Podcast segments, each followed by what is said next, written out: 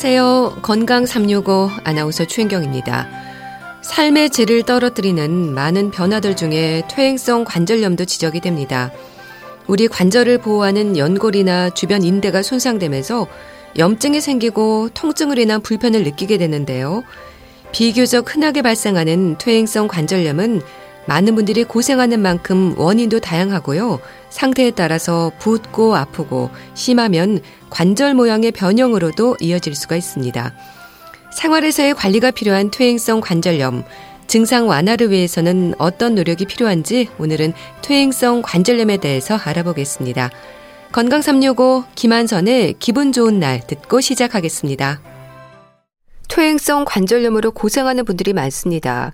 무릎이 붓고 열감도 있고 앉고 서는 일에 불편을 느끼기도 하는데요. 나이 탓으로 생각해서 찜질로 견디는 경우도 많습니다. 퇴행성 관절염 어떻게 관리하는 게 좋을까요? 경희대 한방병원 황덕상 교수와 함께합니다. 교수님 안녕하세요. 네, 안녕하세요.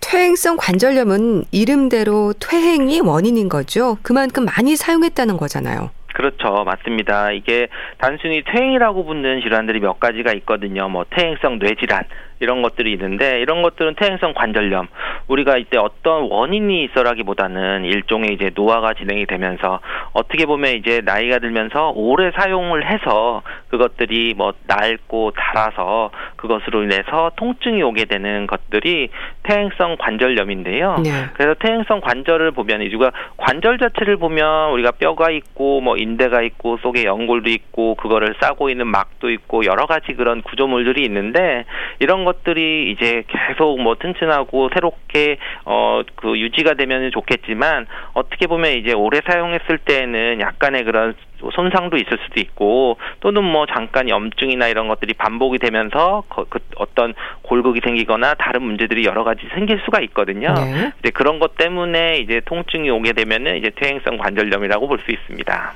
이 퇴행성 관절염은 완치라기보다는 살살 잘 다스리는 관리가 중요하다는 말을 합니다. 맞는 얘기인 거죠. 그렇죠. 아무래도 우리가 어 거꾸로 얘기하면 어, 우리가 나이를 안 먹을 수 있느냐, 아니면 다시 젊어질 수 있느냐, 뭐 이런 질문하고 똑같은 거죠. 네. 이 퇴행성이라는 이름 자체가 노화로 진행이 되면서 어떻게 보면 이렇게 오래 사용했기 때문에 낡고 닳아서 왔다는 얘기가 돼 있기 때문에 그런 것을 다시 이제 새로운 젊은 그런 조직이나 이런 걸로 갈 수 없는 거죠. 네. 결국은 이래서 퇴행성 관절염은 우리가 이 완전히 새로운 관절로 되는 것보다는 지금 상태에서 통증이 없고 또는 운동 능력이나 또는 가동 능력이나 이런 것을 어, 증가를 시킬 수 있어서 일상생활하는데 크게 문제가 없게 되는 그런 것들이 이제 퇴행성 관절염에 치료하는 그런 중요한 목적이 되는 거고요. 그러기 위해서는 뭐 한 번 치료를 하거나 한 번 약을 썼다고 해서 이게 한 번에 탁 치료되는 것보다는 네. 꾸준히 관리를 해주고 그런 기능들을 보존을 하고 그, 기, 그 관절의 역할을 잘 할 수 있게 해주는 것이 중요한 목적이 있습니다. 근데 관절염이라고 하면 염증을 뜻하는 이름 때문인지 염증성 질환이라는 생각을 하는데요. 염증이 없는 관절염도 있다고 들었습니다. 네, 우리가 뭐 염증 자체로 딱 보면은 우리가 흔하게 이제 염증이 심하게 나타나는 경우들은 우리가 류마티스 관절염이나 뭐 이제 통풍 이런 것들이 있는데요. 네. 이런 것을 정말 많이 붓고 뭐 빨갛게 되고 이제 아프고 이제 그러는 거고 우리가 이제 어떻게 보면 이제 회전근개 파열이 됐다든지 아니면 이제 골관절염이라고 하는 퇴행성 질환으로 보면은 어 이거는 이제 아픈 통증은 있는데 뭐 빨갛게 붓거나 어떤 그런 염증 상태가 뭐 혈액 검사를 했을 때도 나타나지 않는 그런 경우들이 있거든요. 그럴 때는 약간 비염증성이라고 음. 볼수 있습니다. 그럼 염증성 관절염과 비염증성 관절염은 증상에서도 차이가 있는 건가요? 네, 증상에서도 물론 어, 좀 차이가 있는데요. 우리가 흔하게 염증이냐 아니냐고 할 때 염증은 기본적으로 약간의 열감 그리고 통증 그리고 또 이제 붉게 되는 홍반이나 또는 이제 붓는 이제 종창 이런 것들이 있을 때 또 염증이라고 보게 되고요. 네. 그리고 염증이라고 하는 것은 또 일종의 이제 전신적인 반응들이 있기 때문에 뭐 피로나 또는 뭐 열이 난다든지 또는 뭐 혈액 검사상으로 우리 염증 수치를 보는 그런 검사들이 몇 가지 있거든요. 그런 것들에서 이제 약간 특이한 이상 반응이 있을 때는 아 이제 이건 염증이 있다고 보게 음. 되는데 그냥 우리가 어 관절이나 어떤 외상 이나 이런 걸로 해서 외상 초기에는 그냥 뭐 조직이 찢어지거나 했을 때는 아직 염증까지는 아니고 조작이 찢어져서 통증은 있고 뭔가 문제가 될 때는 그럴 때는 이제 비염증성이라고 하는데 네. 이런 것을 우리가 어 관절염이나 어떤 통증이나 이런 거를 비교를 할 때 이제 큰 카테고리에서 어떤 관절들이 문제가 있느냐 뭐 하나만 관절에 문제가 있느냐 또는 여러 개의 관절에서 다 같이 나타나느냐 또는 우리가 이런 염증이 또 심하게 나타나는 그런 양상이냐 또는 비염증성이냐에 음. 따라서 공관절증 증상들을 나누는 하나의 기준이 될 수 있습니다. 네. 근데 관절염으로 불리지만 종류도 무척 다양하다고 들었습니다. 그렇죠. 우리가 뭐 관절염은 사실 모든 어, 말 그대로 그냥 관절에 뭐 염증이 있다는 거지 이게 예. 어떤 한 가지 병이라고 할 수는 없는데 뭐 우리가 흔하게 퇴행성 관절염 얘기할 수도 있고 또 그것과 비교해서 류마티스 관절염이 있을 수도 있고 또 통풍이라고 하는 것들도 또 젊은 친구들도 많이 이제 아플 수도 있는 거고 또 이제 허리가 아픈 뭐 강직성 척추염이나 이런 아. 것도 뭐 관절염일 수도 있고 또 이렇게 여러 가지 면에서 연령에 따라서 또는 그런 증상에 따라서 관절염의 종류들은 굉장히 다양하게 나타날 수 있습니다. 그중에서 가장 흔한 관절염이랄까요? 특히 노인들이 고생하는 관절염의 증상은 뭡니까? 네, 아무래도 노인분들은 통증도 많이 심하지만 또는 이제 관절이에서 소리가 나거나 이제 어떤 행동을 할 때 제약이 있는 거죠. 네. 그래서 계단을 오르내기도 힘들거나 또는 아, 무릎 안쪽이나 이런 부분 항상 아프고 또는 다리도 가늘어지고 힘이 없어서 좀 잘 주저앉게 되고 그런 것들이 좀 여러 가지 관절 그 문제들이 되는데요. 어, 노인들의 그런 관절의 특성들은 결국은 이제 그 자체 관절 자체 그런 부분도 있, 있지만 근육 그 관절을 싸고 있고 지지를 해주는 그런 근섬유들이 퇴행성 변화도 있고 근육이 또 활성도도 감소가 되고 또 관절의 사이에 있는 연골들이 네. 또 닳아서 탄력이 소실이 되고 마모가 되면서 이 간격이 좁아지니까 운동 범위도 굉장히 감소가 되고 그걸로 인해서 통증이 있고 염증이 생기는 이런 여러 가지 증상들이 다 관절염의 증상으로 나타날 수 있습니다. 예. 그럼 환자분들은 어떤 불편을 호소하시나요? 기본적으로 뭐 우리 무릎이 아프다 뭐 이런 얘기도 많이 하시고 또는 뭐 걷다가 조금만 걸으면은 뭐 아파서 뭐 주저앉고 이런 분들도 많이 나타나시고 네. 통증과 운동 범위의 제한들 이런 것들 여러 가지 증상뿐만 아니라 그것 때문에 이제 조금만 움직여도 뭐 기운이 힘이 든다든지 또는 그걸로 인해서 삶의 질이 나쁘다든지 네. 외출을 좀 어 좀 줄, 줄게 되다 보니까 여러 가지 그런 삶의 질에 좀 저하가 오는 경우들을 볼 수 있습니다. 네. 많은 분들이 뭐 찜질을 하거나 파스를 붙이는 분들도 많습니다. 도움이 될까요? 그렇죠. 아무래도 우리가 찜질을 하거나 하면은 따뜻한 찜질을 하게 되면은 어 국소적으로 혈류 순환도 좀 좋게 되고 여러 가지 통증도 좀 완화하게 될 수도 있고 또 이렇게 빨갛게 붓거나 할 때는 이제 냉찜질을 하거나 그러면은 열도 좀 내려주면서 염증을 좀 줄여줄 수 있기 때문에 네. 일시적인 경감은 될 수는 있습니다. 그렇지만 사실은 이제 관절염이 단순 히 하나의 그런 질환보다는 여러 가지 그런 질환의 원인들이 올 수가 있고 그리고 이제 류마티스 질환 같은 경우들은 오히려 이제 그냥 단순히 위봉책으로 방치했을 때에는 어너 당 나중에는 이제 그런 정말 심각한 문제가 올 수도 있기 때문에 네. 어 이것은 꼭 원인 치료를 찾고 꼭 치료를 받으시라고 권해드리고 있습니다. 네. 또 무릎 보호대를 착용하기도 하는데요. 이게 도움이 될까요? 무조건 많이 오래 한다고 좋은 것만은 아닐 것 같은데요. 네, 이것도 상황에 맞게 좀 이렇게 적절하게 사용하시는 게 가장 좋습니다. 기본적으로 무릎 보호대를 하게 되면은 관절의 부담이 줄기 때문에 당장은 어떤 통증도 좀 줄고 완화될 수도 있긴 하지만 어, 또 하나는 이제 그런 무릎을 주위에 싸고 있는 근력이나 이런 부분들은 보호대를 오래 착용할수록 줄어들 수밖에 없거든요. 네. 그래서 급성기에 통증이 오거나 심한 상태에서는 무릎 보호를 하시거나 하는 거는 도움이 되고 만약에 뭐 이제 무리한 운동을 하시거나 또는 이제 어떤 작업을 하거나 할 때 좀 지지를 하는 차원에서는 어 좀 도움을 받는 것도 좋지만 너무 오랫동안 그 무릎 보호대를 의지하시는 것은 오히려 주변에 있는 근력들이 좀 약해져서 상태를 좀 악화시킬 수도 있고 또 무릎 보호대 때문에 괜찮은 줄 알고 더 무리해서 작업을 아. 해서 증상을 악화시킬 수 있기 때문에 네. 그런 것들을 좀 상황에 맞게 적용하시는 것이 중요합니다. 네. 말씀 주신 것처럼 가장 흔한 관절염은 퇴행성 관절염으로 불리는 골관절염인데요. 자가 면역 질환인 류마티스 관절염과는 원인뿐 아니라 증상도 좀 다른 거죠. 네, 맞습니다. 지금 이제 퇴행성 관절염은 정말로 이제 국소적으로 그 관절, 뭐 무릎이 됐든 또는 손가락이 됐든 내가 딱 그 해당하는 관절이 좀 낡고 또는 인대가 좀 닳아서 오게 되는 그런 관절에만 오게 되는데 류마티스 관절염은 전신 질환이라고 합니다. 네. 그러니까 우리가 어 골관절염이나 이런 것은 뭐 전형외과나 이런 데를 간다면은 류마티스는 류마티스 내과를 가거든요. 이건 내과적인 질환으로 봐서 전신 질환의 그런 염증 우울증이나 이런 것들이 생겨서 증상들도 좀 다릅니다. 특히 만약에 골관절염이나 퇴행성 관절염은 어 양쪽 손가락이 아프면은 양쪽이 똑같이 대칭적으로 아픈 게 아니라 네. 내가 뭐 많이 쓰면서 많이 좀 퇴행 다른 부분의 손가락이나 특징들이 이렇게 아프게 되는 건데 그에 비해서 류마티스 관절염은 전신 질환이기 때문에 손가락이 붓고 아프면은 양쪽이 다 똑같이 이제 아. 아프게 됩니다. 그리고 네. 어 류마티스 관절염은 오히려 1시간 이상 오래 통증이 지속이 되거나 이제 조조광직이라 그래서 아침이 되면은 좀 많이 뻣뻣하고 조금 이제 붓 고 그러는데 나중에 이제 좀 쓰게 되면서 이게 서서히 풀리는 것들을 볼 수가 있고 거기에 이제 그런 전신 그런 증상들 피로감이라든지 식욕 부진, 체중 감소 또는 이제 발열 등이 전신 증상까지도 나타나는 것이 류마티스 관절염의 특징이고 네. 또 이런 것들이 다른 여러 가지 장기에까지도 병은 생길 수 있어서 중요한 것은 이제 퇴행성 관절염과 다르게 류마티스 관절염은 제때 적절하게 치료하지 않으면은 네. 계속 악화돼서 관절이 뭐 변형이 된다든지 염증 때문에 관절이 정말 무리가 되고 정말 그런 생명을 위협할 수 있을 정도로 악화가 될 수 있는 것이 류마티스 관절염입니다. 근데 많은 분들이 류마티스 관절염을 퇴행성 관절염이라고 생각하고 계시는 분들도 많으신 것 같아요.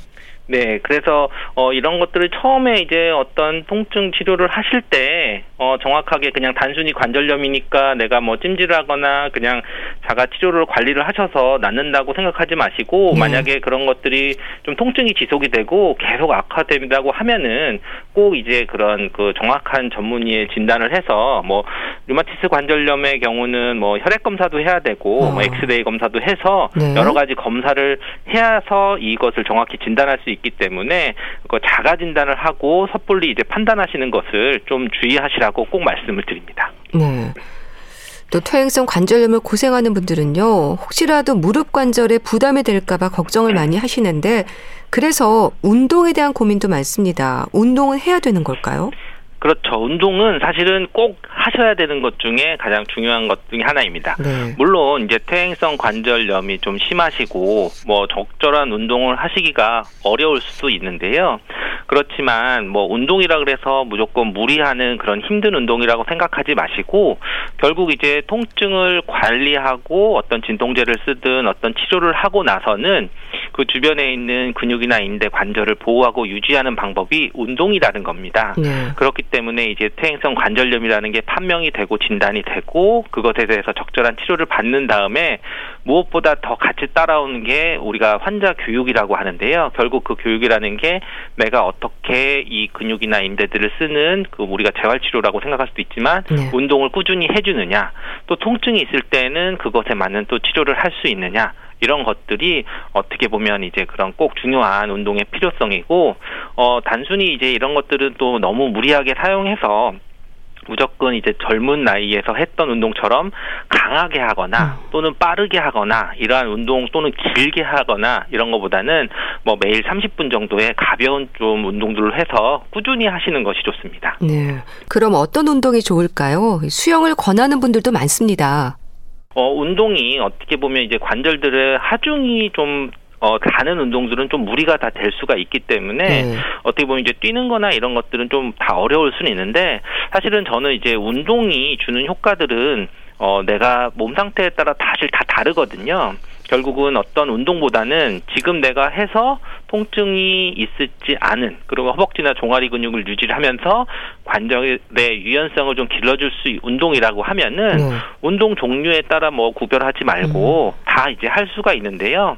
그렇지만 이제 물론 무릎 관절이나 이런 쪽으로 좀 많이 안 좋으신 분들은 하중이 안 가는 뭐 자전거 타기나 이런 것도 좋고 좀 심한 경우들은 뭐 수영뿐만 아니라 물 속에서 걷는 운동 이런 것들도 굉장히 좀 그 체중의 하중을 좀 줄어들면서 오히려 이제 근력들 강화하는 데 좋기 때문에 그럴 수가 있고 또 이런 것과 더불어서 스트레칭이나 뭐 우리 뭐 요가나 뭐 이런 것들을 같이 이제 좀 병행을 해서 좀 번갈아 가면서 하시는 것이 가장 좋습니다. 네. 그럼 무릎이 좀 안 좋은 분들 같은 경우는 등산을 피하는 게 좋을까요? 아, 등산도 사실은 이제 어느 산을 가느냐, 뭐 가벼운 뒷산을 가느냐, 또는 이제 높은 계단이 많거나 또는 뭐 경사가 굉장히 어 높은 그런 무리한 뭐 한 세네 시간에 탄행을 하느냐 이런 거에 따라 좀 다르게 볼 수 있는데요. 네. 결국은 우리가 뭐 가벼운 뒷산을 가거나 뭐 가벼운 그런 경사도가 낮은 데를 해서 뭐 한 시간 안쪽으로 가벼운 등산이라고 하는 것은 뭐 통증만 없으신다고 하면은 뭐 어, 퇴행성 관절염이 있는 분이라고 해서 피해야 될 필요는 없지만 그렇지만 이제 통증이 있거나 하는 분들은 뭐 장시간 뭐 등산을 하거나 또는 뭐 그 경사도가 높아가지고 이렇게 갈 때는 좀 주의를 하셔야 되는데 네. 우리가 왜냐하면 등산을 할 때에는 사실 이제 평지가보다는 돌이나 이런 것들이 울퉁불퉁하기 음. 때문에 실제로 이제 발을 딛거나 또는 할 때 관절들이 어떻게 보면 굉장히 힘도 좀 다르게 받고 네. 한쪽을 좀 더 어, 충격이 좀 많이 갈 수가 있거든요. 그런 것 때문에 이제 통증이 악화될 수 있기 때문에 그런 부분들을 좀 주의를 하셔야 됩니다. 네. 그럼 운동의 강도를 얼마나 높게 하는가 이것도 좀 궁금한데요.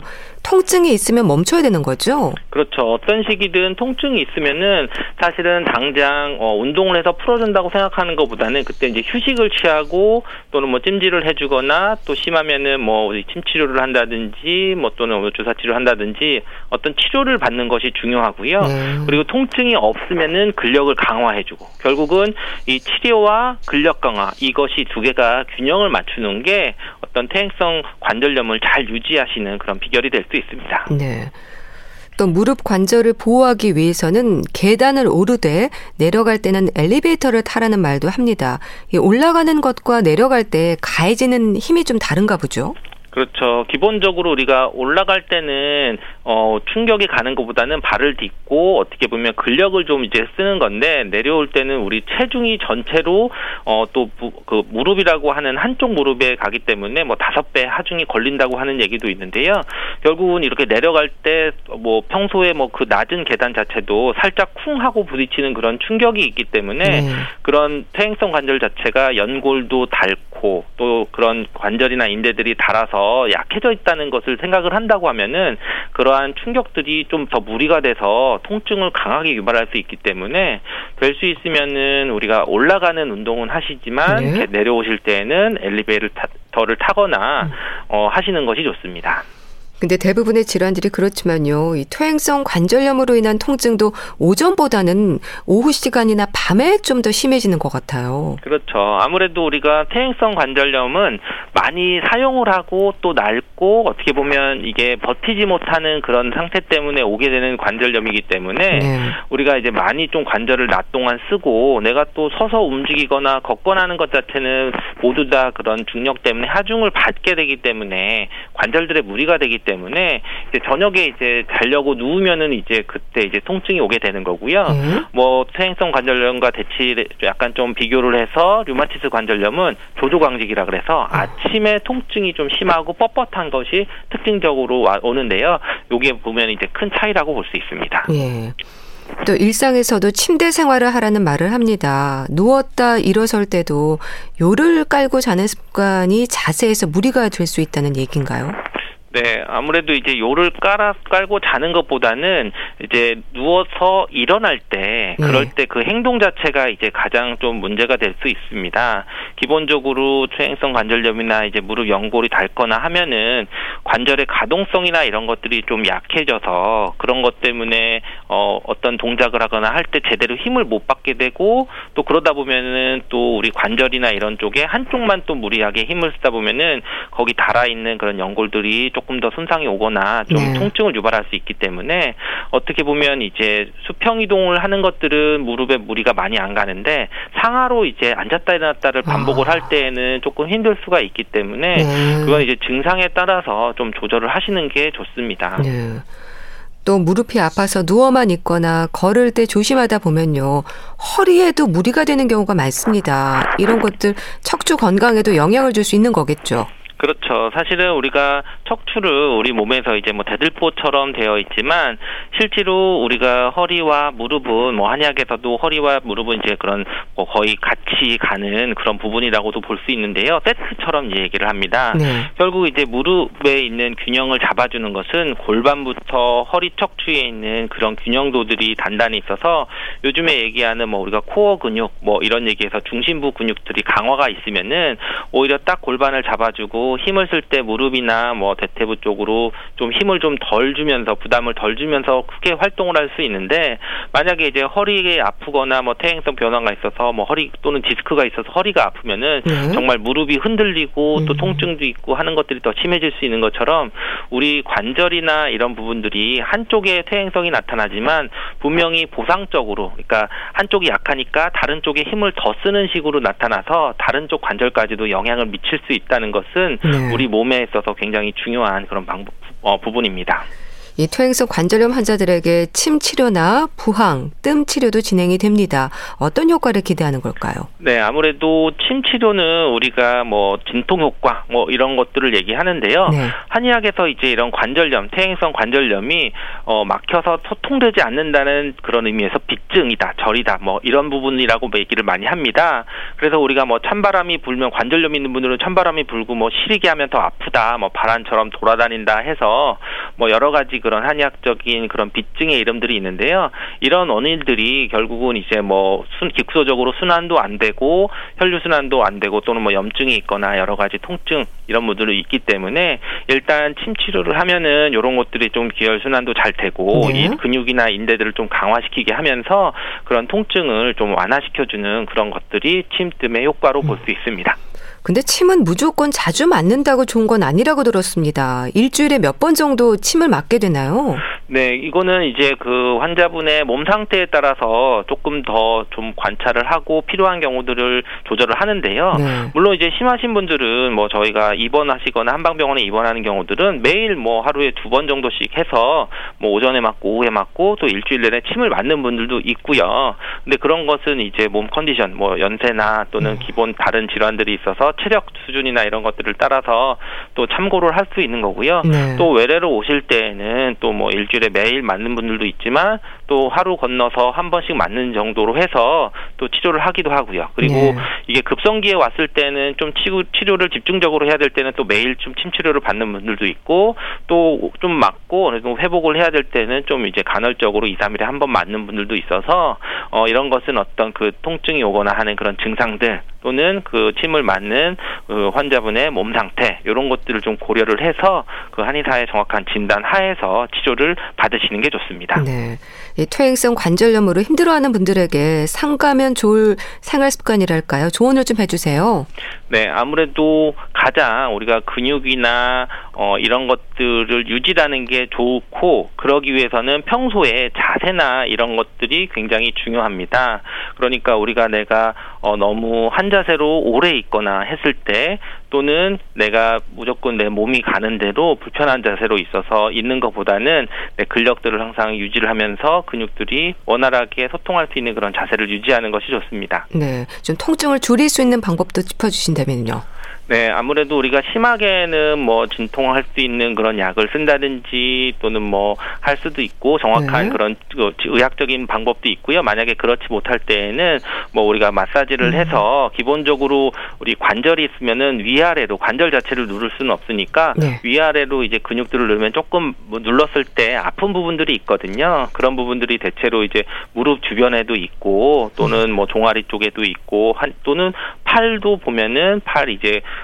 그 팔꿈치 쪽으로 눌렀을 때 들어가면 아픈 자리들이 있거나 네. 하는데 그런 부분들 주의를 좀 이렇게 마사지를 해서 네. 좀 혈류순환이나 이런 거를 조금 원활히 하게 해주는 것도 좋은 방법이고 어 여러 가지 만약에 좀 부담이 될 때는 네. 붕대를 감거나 테이핑 요법을 해서 좀 관절의 부담을 줄여주는 것도 방법이 될 수 있습니다. 네, 알겠습니다.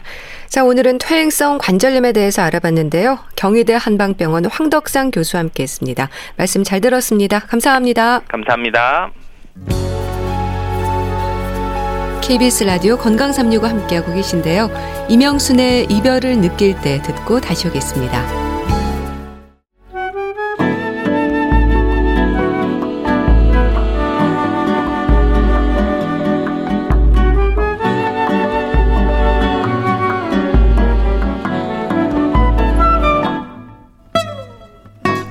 건강한 하루의 시작. KBS 라디오 건강 365. 최윤경 아나운서의 진행입니다. 주말에 함께하는 건강책 정보 북컬럼니스트 홍순철 씨와 함께합니다. 안녕하세요. 네, 안녕하세요. 자, 오늘 소개해 주실 책은 잠에 대한 얘기인가요? 뭐 생체 시계만 알면 누구나 푹 잘 수 있다. 책 제목이 좀 구체적이네요. 그렇습니다. 어떻게 잠 잘 주무세요? 네, 그래도 좀 푹 자는 편이에요. 어, 저도 다행히 불면 때문에 요즘 많은 분들이 고생한다고 하는데 네. 저는 하루 7시간씩 또박또박 잘 자거든요. 아. 그러면서 참 행복한 그런 수면 생활을 보내고 있는데 성인 4명 가운데 한 분이 수면 장애를 경험하고 있다고 그럽니다. 네. 그야말로 불면의 시대인데요. 이 최근 들어서 더욱더 이러한 수면 장애를 호소하는 분들이 급속한 증가세를 보이고 있다라는 거예요. 그래서 성인 인구의 약 10%가 만성 불면증 겪고 있고 네. 또 일과성의 이 불면증을 겪는 사람까지 포함하면 말씀드린 것처럼 전체 성인 인구의 약 25% 4명 중에 1명이 불면을 음. 경험하고 있다라는 그렇군요. 건데요. 잠이 부족하면 참 힘들죠. 일과생활 하기가. 뿐만 아니고 이게 건강상에도 여러 가지 치명적인 악영향을 미친다고 그럽니다. 네. 그래서 이 면역 기능은 물론이고 심혈관계 질환이라던가 당뇨, 암, 비만뿐만 아니고 정신적인 질환들 있잖아요. 우울증, 조울증 이러한 신경 정신계 질환의 위험성을 증가시킨다고 그러는데요. 네. 정신건강의학과 전문이면서 국내 최고의 수면 전문가인 이헌정 교수가 바로 오늘 소개해드리는 생체 시계만 알면 누구나 푹 잘 수 있다. 이 책을 쓰셨는데요. 수면이 정신 건강에 있어서 특히 매우 중요하다라는 네. 것과 감정을 다스리는데 가장 강력한 치유의 힘이 있다라는 사실을 알게 됐다고 그럽니다. 네. 그리고 실제로 이분께서 수면의학과 우울 조울증을 연구하고 계시거든요. 그러면서 책을 통해서 그 상관관계를 소개해주고 있는 건데요. 우리가 일주기 생체 리듬의 불균형이 오면 불면이 오게 돼 있다고 그래요. 그리고 그로 인해서 우울증, 조울증의 문제를 갖는 환자들이 늘어나고 있는데 네? 이런 분들을 매일 만나면서 알게 된 게 몸 안의 생체 시계의 비밀을 알아야지만 진정한 불면의 치료가 가능하다라는 거죠. 네. 수면제를 끊고 잠과 감정을 조절할 수 있는 근원적인 생체 리듬 회복의 비결은 생체 시계의 비밀을 아는 것이다라고 아. 책을 통해 강조하고 있습니다. 참 푹 잘 수 있다는 말이 다가오는 걸 보면 푹 자는 일이 쉽지 않다는 의미가 아닐까 싶기도 한데요. 충분한 숙면을 취하는 게 점점 더 어렵지 않나요? 사실 자는 시간도 중요한데요. 예. 얼만큼 깊이 자냐, 음. 요즘 말로 꿀잠 자냐, 맞아요. 이 말이 정말 중요한 것 같아요. 네. 잠이 우리에게 꼭 필요한 이유는 잠자는 동안 우리의 몸이 활동을 멈추고 쉬는 것처럼 보이지만 우리의 뇌가 그 시간 동안에도 활발하게 작동하기 때문입니다. 어. 그리고 낮 동안의 신진대사로 손상된 세포들이 자는 동안에 회복이 되는데요. 네. 수면은 거의 모든 신체적인 건강과도 밀접한 관련이 있다. 라고 저자는 소개를 하고 있습니다. 잠을 자는 동안에 몸속에 노폐물이 빠져나가고 면역 기능이 강화되고 대사 과정이 조절되는 등 이 수면을 통해서 우리의 신체는 회복의 과정을 거치게 되어 있다라는 거죠. 네. 이런 이유 때문에 우리가 잠이 부족하게 되면 신경정신계 질환을 비롯해서 네. 고혈압, 당뇨, 심혈관 질환, 암 이러한 질병의 위험성이 높아질 수밖에 없다라는 겁니다. 최근 잠이 중요하다라는 거에 대한 생각들은 많이들 하고 계신 것 같아요. 그런데 우리 몸에 대한 올바른 이해 없이 그저 잠만 많이 자면 된다. 아. 그러니까 시간만 늘리면 된다. 네. 이런 생각들을 많은 분들이 하고 계신데 이건 잘못된 인식이다라고 강조하고 있습니다. 그래서 뭐 늦잠을 자거나 혹은 주말에 좀 몰아서 자거나 아니면 수면제라던가 약물을 복용해서 오랫동안 잠을 자는 거 이건 오히려 수면 리듬을 깨뜨리는 행위이기 때문에 네. 장기적인 측면에서 수면 건강에 도움이 되지 않는다라고 음. 이야기를 하고 있는데요. 특히 수면은 정신 기능에 미치는 영향력이 상당히 크기 때문에 많은 정신과 질환들이 수면 부족과 깊은 관계가 있다고 그럽니다. 저자가 이 정신질환을 집중적으로 연구하고 있는데 많은 내담자들을 만나 상담을 하다 보니까 네. 대부분 우울증이나 이런 정신질환을 겪고 있는 분들이 잠을 잘 자지 못하고 또 잠을 잘 자지 못하니까 우울증 같은 증상이 더욱더 심해지고 이러한 아주 깊은 상관관계를 발견했다고 그럽니다. 네. 요즘 miracle morning이라는 말이 있던데요. 그러니까 새벽 일찍 일어나서 하루를 시작하는 게 젊은 세대들 사이에서 유행이더라고요. 예, 이게 이제 코로나 19가 만든 새로운 또 트렌드인 것 같은데요. 뭐 사실 하루를 워낙에 좀 어, 무미건조하게 지내다 보니까 아침 일찍 시작하면 좋다라는 생각들을 하고 계십니다. 예. 근데 모든 사람들의 생체 시계가 똑같지 않거든요. 음. 물론 그렇죠. 이런 방법이 도움이 되는 분들도 계시지만 이러한 방법이 오히려 하루의 생활 리듬 전반을 깨뜨리는 부작용으로 작용할 수 있다라는 거고요. 네. 책에 보면 수면의 양과 질이 평소에 충분한지를 판단할 수 있는 질문 몇 가지가 소개가 되고 있습니다. 첫 번째 질문인데요. 평소에 자명종 없이 알람 없이 쉽게 일어나는가? 아, 어렵죠. 어렵죠. 저도 꼭 울려야지 일어나거든요. 네. 두 번째 질문이요. 아침에 일어나면 개운함을 느끼는가? 아. 이것도 썩 그렇다고 답변을 잘 못할 것 같아요. 세 번째 질문. 주말이나 휴일에 평일보다 더 자는 수면 시간이 두시간 이내인가? 어. 이세 가지 질문에 대해서 어느 하나라도 아니오라고 답변했다면 평소에 잠의 양이 부족하거나 잠의 질이 낮을 가능성이 높다고 그럽니다. 그렇군요. 이게 이제 두 가지, 세 가지 이렇게 답변을 하게 되면 네. 정말로 잠이 양적으로나 질적으로나 아. 부족한 상황이다. 뭔가 좀 문제가 있다라고 판단할 수 있다라는 건데요. 네. 책은 흥미로운 단어를 소개를 해요. 잠빛. 잠빛이요? 네. 그러니까 잠이 부족한 상태, 빛을 지고 있다는 거죠. 네. 이러한 잠빛은 반드시 갚아야 된다고 그럽니다. 왜 금전적인 빚이 쌓이면 파산으로 이어지듯이 잠빚이 늘어나면 결국 건강상 여러 가지 문제가 발생하게 되는데 문제는 뭐든지 그런 것 같아요. 네. 한꺼번에 벼락치기로 몰아서 좀 집중적으로 하려고 하기보다는 생활 습관을 전반적으로 바꿔서 꾸준히 이 빚을 갚아 나가는 게 중요하다라는 거죠. 네. 그래서 책은 생체 시계를 파악하고 그에 맞는 건강한 생활 습관을 갖는 것이 수면 부족을 어, 에서 나올 수 있는 좋은 방법이다라고 이야기하고 있습니다. 네. 이 생체 시계만 알면 누구나 푹 잘 수 있다라는 책 제목을 보더라도 생체 시계라는 개념이 수면에 있어서도 중요한 것 같네요. 그렇습니다. 사실 생체 시계라는 말이 단어 조금 어려울 수 있지만 우리는 늘 이걸 실감하면서 살고 있어요. 사실 지구상에 존재하는 모든 생명체는 지구가 자전하면서 만들어지는 24시간의 주기에 따라서 낮과 밤의 변동성에 자기를 맞추면서 살아왔습니다. 네. 또 지구가 공전하면서 일으키는 변화가 있잖아요. 봄, 여름, 가을, 겨울이 옵니다. 음. 이 계절의 변화에 적응하면서 살 수밖에 없다라는 거죠. 그래서 처음 지구상에 생겨난 생명체도 이러한 환경에서 생겨났고 네. 이후에 살아오는 모든 생물들이 지구의 24시간 변화에 예, 그 주기에 따라서 살 수밖에 없다. 그리고 우리는 그러한 생체 시계를 우리 몸 안에 갖고 있다. 라고 책은 강조하고 있습니다. 네. 생체 시계는요, 수면, 호르몬, 심박수, 혈압, 이렇게 일정한 주기에 따라서 반복적인 패턴으로 어떠한 생체 리듬들을 조절한다고 그래요. 아. 그래서 생체 시계가 고장이 나면 리듬이 깨집니다. 예. 수면 리듬, 심박 리듬, 혈압 다 깨지는 거죠.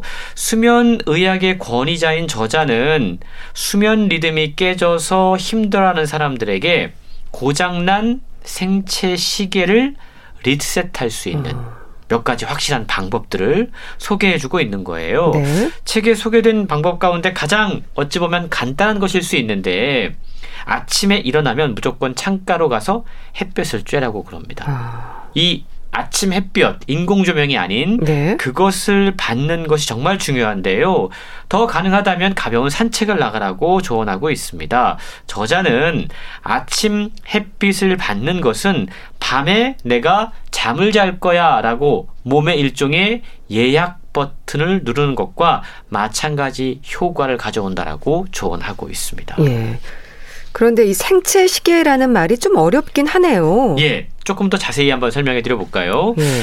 인간의 일주기 생체 시계가 만들어내는 생체 리듬 이게 24시간이라고 말씀을 드렸잖아요. 네. 근데 정확히 24시간은 또 아닙니다. 아. 사실 요즘 보면 뭐 유럽이나 이런 나라들은 뭐 서머 타임 그래가지고 하루 시간도 바뀌고 있고 예. 또 봄 여름 가을 겨울에 음. 따라서 낮과 밤의 길이도 달라요. 예. 우리 몸의 이 생체 시계도 그에 따라 어느 정도 어 이렇게 좀 조금씩 미세 조정을 하게 돼 있는데요. 만약에 우리 몸이 정확하게 24시간 주기에 따라 돌아간다고 생각해 보세요. 그러면 오히려 봄, 여름, 가을, 겨울에 따라서 낮과 밤의 길이가 달라지는 이 환경에 적응하기 아. 힘들 것이라는 거죠. 그렇겠네요. 이 우리 몸 안에 있는 내부 시스템이 그래서 놀라운 건데요. 네. 태양이 뜨고 지는 이 낮과 밤의 주기에 따라서 우리의 유전자와 호르몬이 예, 서로 상호작용하면서 아. 움직이고 있다라는 거예요. 자, 새벽 5시쯤이 되면 네. 우리가 체온이 가장 낮은 상태가 된다고 그럽니다. 아. 그리고 이때쯤에 심혈관계 반응이 요동치기 시작해요. 네. 심장 박동수와 혈압이 새벽 4시에 가장 낮게 우리 몸이 설정이 돼 있다고 그럽니다. 그러면 여기서 12시간이 지나면 오후 4시에는 반대로 가장 높은 거죠. 아, 심장 박동수와 혈압이 우리가 이 스트레스를 해소하기 위해서 어, 이 호르몬 가운데 이 코르티솔 호르몬 이야기 많이 하지 않습니까? 네. 이게 아침 6시경이 되면 호르몬 분비량이 가장 높아진다고 그럽니다. 아. 그건 왜 이럴까요?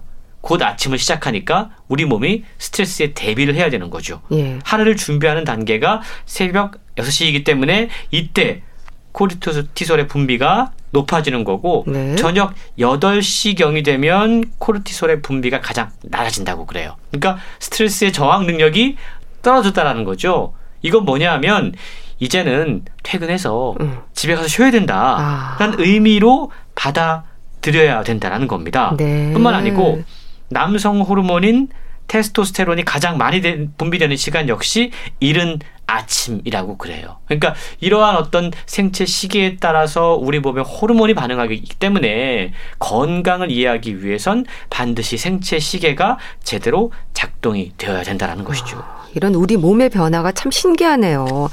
근데 우리가 잠을 자는 동안에도 생체 시계에 따라서 호르몬 분비가 활발하게 또 이루어진다면서요? 그렇습니다. 우리가 잠 잘 자기 위해서 필요한 호르몬이 멜라토닌이라고 멜라토닌. 얘기하잖아요. 네. 이게 일반적으로 저녁 8시부터 분비되기 시작해서 새벽 2시에서 4시 사이에 가장 왕성하게 나옵니다. 아. 그러니까 이 호르몬이 가장 왕성하게 분비되는 2시에서 4시 새벽 이 시간대는 잠을 충분히 자야 네, 되는 거죠. 푹 자야 되는 거군요. 예. 그러니까 이때 뇌 혈류량이 최고조에 이르게 되고 네. 그게 어떤 효과를 가져오냐면 뇌에 쌓인 노폐물 이런 것들이 싹 제거되는 시간이라고 그럽니다. 네. 그래서 우리가 잠을 충분히 자지 못하면 음. 치매에 걸릴 위험성이 높아진다는 분석들이 나오고 있는 것도 바로 네. 이 시간대에 뇌 찌꺼기가 해소되지 않기 때문에 그런 것이다라고 이해해 볼 수 있다라는 거죠. 꿈은 새벽 5시에서 6시 사이에 많이 아, 꾼다고 그럽니다. 그렇군요. 이게 또 생체 시기의 원리고요. 네. 재밌는 게 멜라토닌은 아, 일어날 때쯤 되면 네. 아침에 해가 뜨면 분비가 줄면서 사라지게 돼요. 아. 그리고 각성 상태로 돌아오게 되고 오전 10시쯤이 되면 각성도가 아, 최고조가 된다고 그럽니다. 네. 그래서 이때 어떤 중요한 일들을 처리하기에 가장 좋은 시간은 이 각성도가 최고도인 시간 때라는 거죠. 오전 10시쯤이요? 그렇습니다. 네. 오후 4시에서 5시 정도에는 근육 강도와 유연성이 최대에 이르게 되고 네. 민첩성도 뛰어난 시간대라고 그래요. 음. 그리고 오후 6시에서 7시쯤이 되면 체온이 가장 높아집니다. 예. 이 말은 운동 능력이 향상된다라는 아. 거예요. 아. 그래서 재미있는 게 수영이나 뭐 육상이라던가 이러한 인간의 어떤 극한에 도전하는 운동 경기들이 있잖아요. 네. 이 경기들의 세계 기록이 갱신되는 가장 예, 확률이 높은 시간대가 저녁 8시였다고 아, 그럽니다. 그렇군요. 어, 참 재밌네요. 근데 생체 시계가 고장 나거나 생체 리듬이 제대로 작동하지 않는 이유는 우리 생활 습관 때문이겠죠. 그렇습니다. 책에 보면 우리 우리의 이제 생체 시계를 어, 고장나게 만드는 그런 요인들이 소개가 되고 있어요. 네. 야식, 음. 예, 이게 생체 리듬의 박자를 깨는 가장 대표적인 요인이라고 그러고요. 네. 또 술.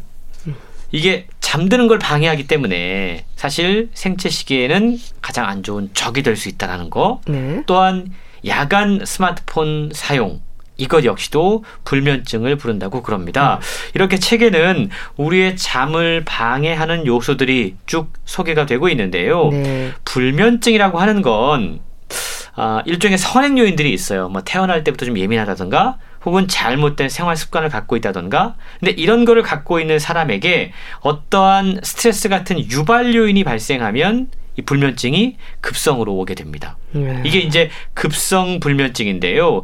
스트레스와 같은 유발 요인이 사라지고 건강한 생활 리듬을 지키고 아침에 햇빛을 충분히 쬐고 낮에 열심히 잘 활동하면 예, 저절로 이 급성 불면증은 사라지는 경우들이 많이 있다고 그래요. 예. 그런데 문제는 잠을 좀 못 자요. 급성 불면증이 왔어요. 근데 이때가 중요합니다. 음. 이때 대처를 잘못하면 오히려 처음에 유발 요인이 사라지고 나서도 지속 요인이 생겨서 불면증이 고착화되는 경우가 있는데 이게 바로 만성 불면증이라는 것이죠. 네. 여기서 말하는 잠을 잘 자지 못하도록 하는 지속적인 요인은 이런 것들입니다. 잠을 좀 못 자요. 음. 하루 이틀. 그러면 그때부터 이제 막 별의별 걱정을 다 하는 거죠. 네. 나왜 잠 못 자지? 이거 심각한 거 아니야? 무슨 병이 생긴 거 아니야? 이런 어떤 지나친 걱정이라던가 혹은 잘못된 생각이라던가 부적절한 행동들이 오히려 예, 이 지속 요인으로 작용을 하게 되는데요. 네. 아, 만성 불면증 환자들은 잠에 대해서 지나치게 집착을 하고 불면증을 두려워한다고 그럽니다. 아. 그리고 불면으로 인해서 다음날 낮에 겪게 될 피로, 능률의 저하, 무력감 이러한 증상들을 과대 해석해서 미리 걱정하는 경향을 갖고 있다는 거예요. 네. 가장 문제되는 행동은 너무 많은 시간 침대에 누워 있는 그 행동. 음. 낮잠을 자려고 시도하거나 네. 피곤하다는 이유 때문에 낮에 활동을 안 하면 이게 오히려 만성 불면증으로 확대될 가능성이 높아진다고 그럽니다. 네. 이 생체 시계만 알면 누구나 푹 잘 수 있다. 정말 푹 자고 싶네요. 자, 건강책 정보 보컬럼니스트 홍순철 씨와 함께 했는데요. 말씀 감사합니다. 네, 고맙습니다. 박상민의 비원 보내드리면서 인사드릴게요. 건강365 아나운서 최인경이었습니다. 고맙습니다.